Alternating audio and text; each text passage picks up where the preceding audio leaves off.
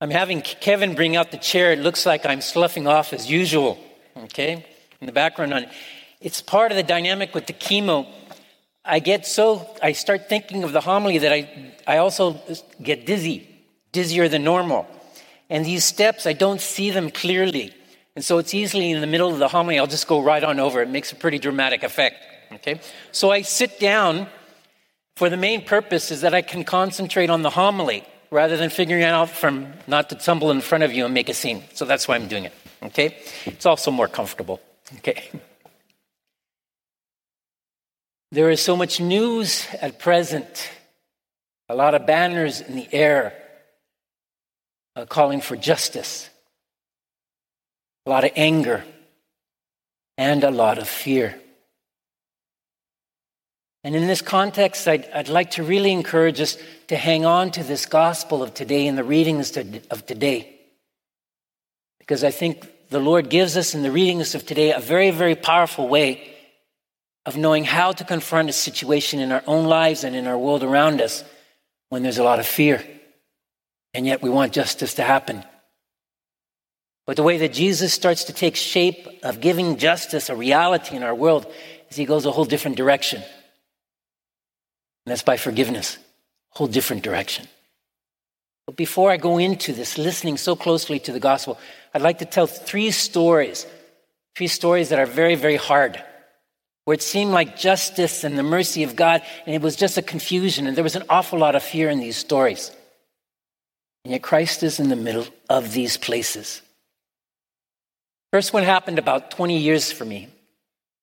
I was part of a delegation to, uh, uh, sponsored by Maryknoll missionaries of about 15, 20 priests throughout the United States to visit the countries of uh, Guatemala, El Salvador, and Honduras for about two weeks to see what the church was like in those three countries 20 years ago. I remember we were uh, coming in from El Salvador into Honduras. It's a dangerous bus. They said half the buses get attacked. So that was a good starter for us all on the precinct. We're coming into this country and we might get attacked. So we arrived into the town of San Pedro Sula. When you see a lot of the immigrants coming from Honduras, they're coming from many, many of them, large numbers of the caravans from San Pedro Sula. 20 years ago, roughly, it had been hit very strongly by Hurricane Mitch. And when we were coming into it at that time, just arriving into the town area, it had just been hit by even more floods.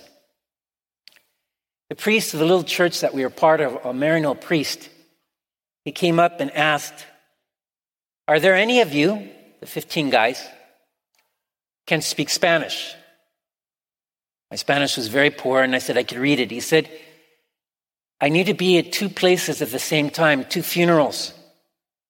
One is there's been a gang war that's gone on, and several young kids have been killed. I'm going to take that funeral. But I need help in someone else taking a funeral for this flash flood that came in. The 12 year old was swept into the flood, and the father went into the waters to get his son. The son was able to come out of the water, but the father never came out.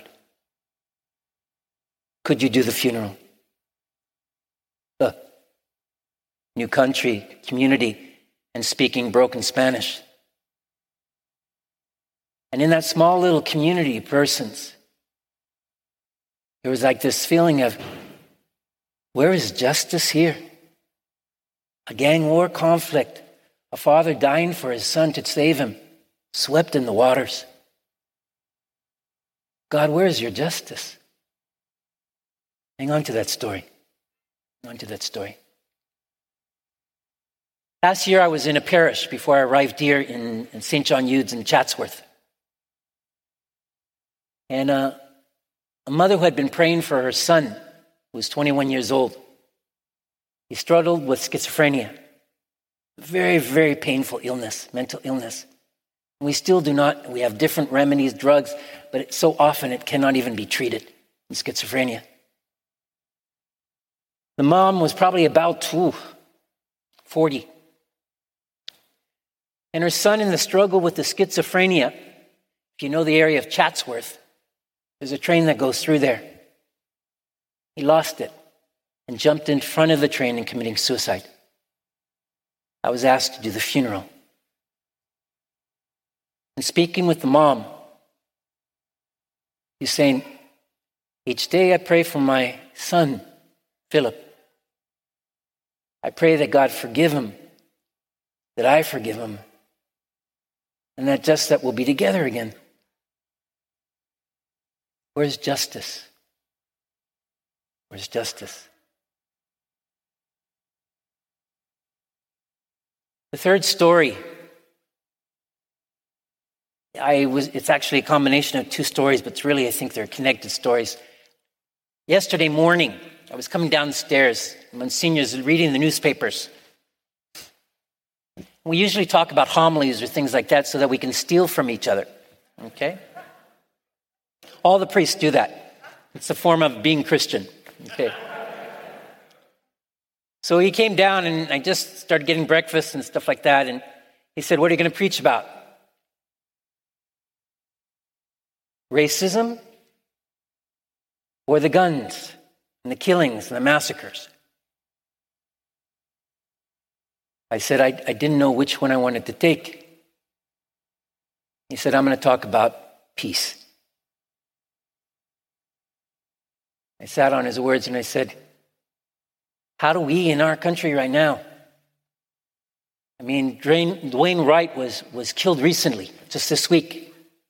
Sure, resisting arrest in the situation on that. But 10 miles away, the trial was going on and determination right now, it's gone to the jury of determining of what was this death with George Floyd and nine minutes of officers' knee on a person's neck until they're dead. It's not only this country that's watching what's going on this week. The entire world is asking this question of justice. Justice. Let's hang on to the gospel. Otherwise, what happens is we get all kinds of bitterness and anger. We start to create what we think is justice, and it goes all over the place and tears things apart. And Christ does have a sense of justice, but it starts from a whole different place.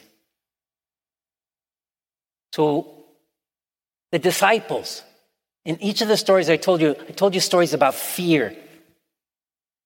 Fear, people becoming afraid of the situation of where is God in this place? We want justice, but more and more the fear seems to be growing. So, in the gospel today, what's happening is the disciples are in the upper room after the resurrection. And they're scared that what happened to Jesus is going to happen to them. The doors are locked. Doors are locked. When Christ steps in through the doors, what could he have said? You took off. Yeah, that's right. He's part of the prop, too. you took off. You didn't even take care of me. You said you wouldn't abandon me, and all of you took off. You even denied me three times. And when I'm hanging on the cross, who's there? The women. And John. He doesn't respond that way. Christ could have demanded that type of justice. I say, I'm back now and I want to show you guys I want something totally different here. The first word he says, peace. When they could have been looking at themselves out of guilt or, or fear. And it's a peace that comes from his fear, his, his forgiveness of us.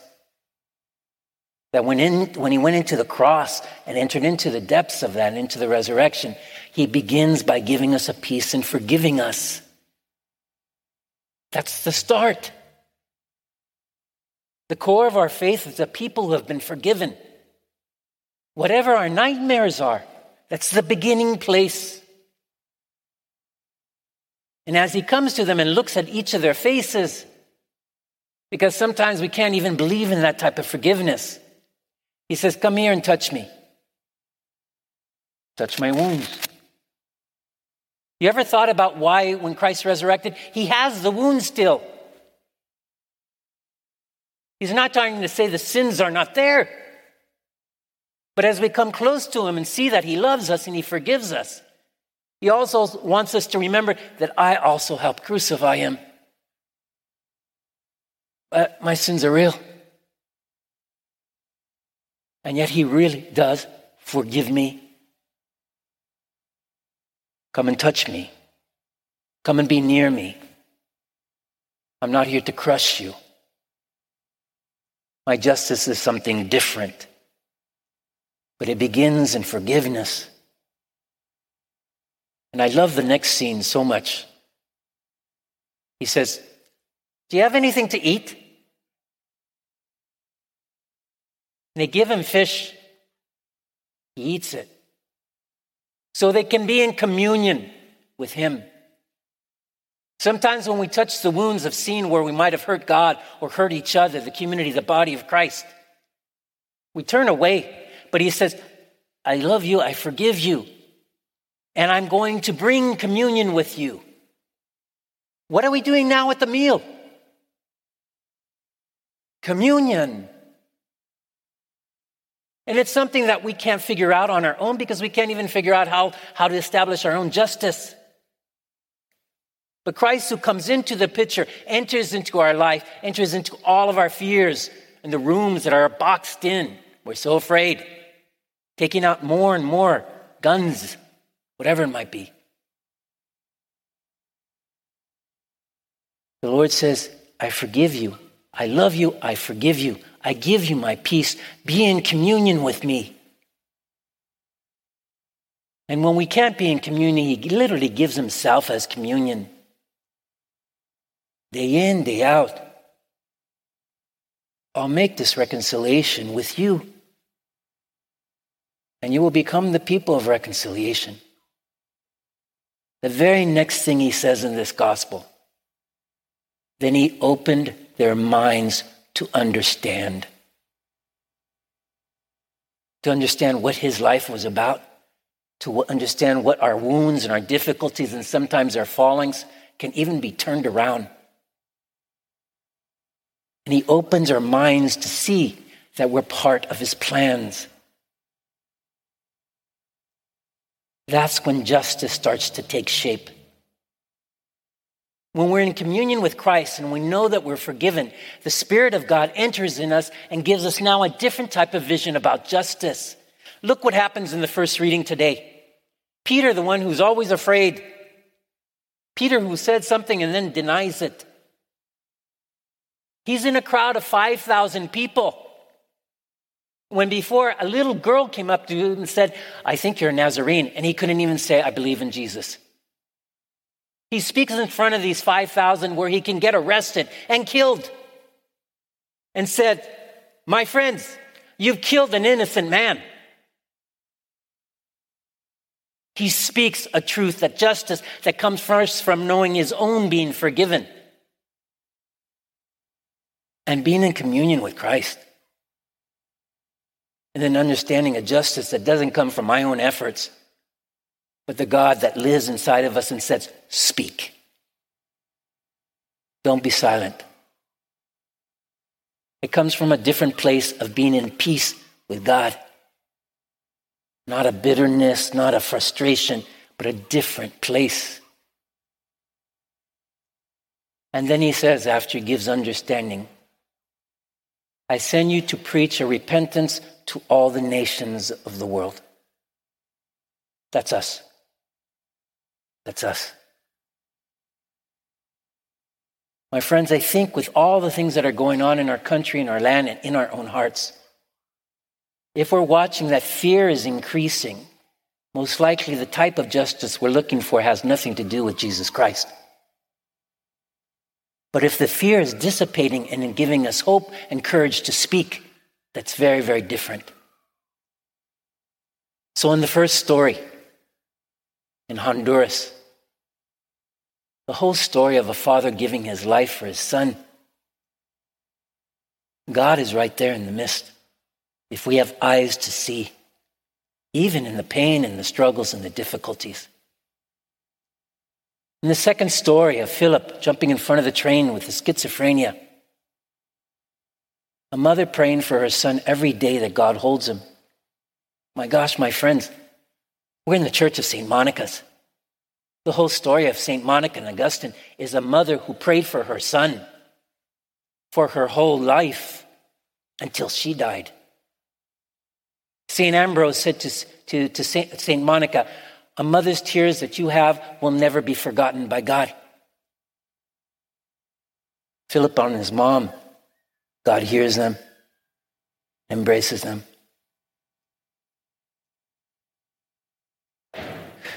Dwayne Wright, George Floyd. Where is God's Spirit here? I suspect the breath of George Floyd is traveled all over the world by the gift of the Holy Spirit to open us to see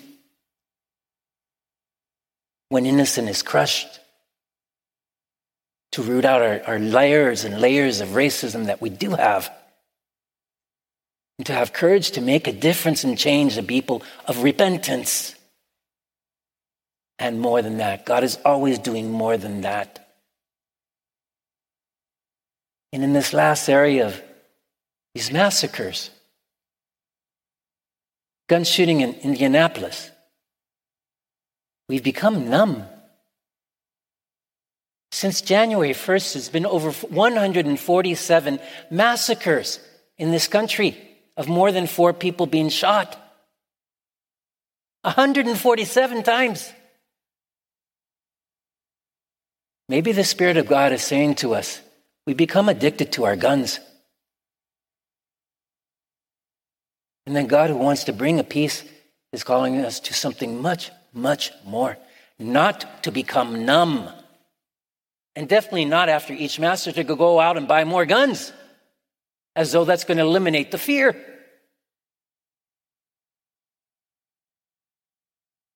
This homily is not about politics. It's about a Christ who steps into our life to take away fear, to give peace. And in his peace, he gives us a communion to have courage to establish a real justice that changes and makes a difference. And it could well cost our life. But a risen Christ helps us to see even beyond that.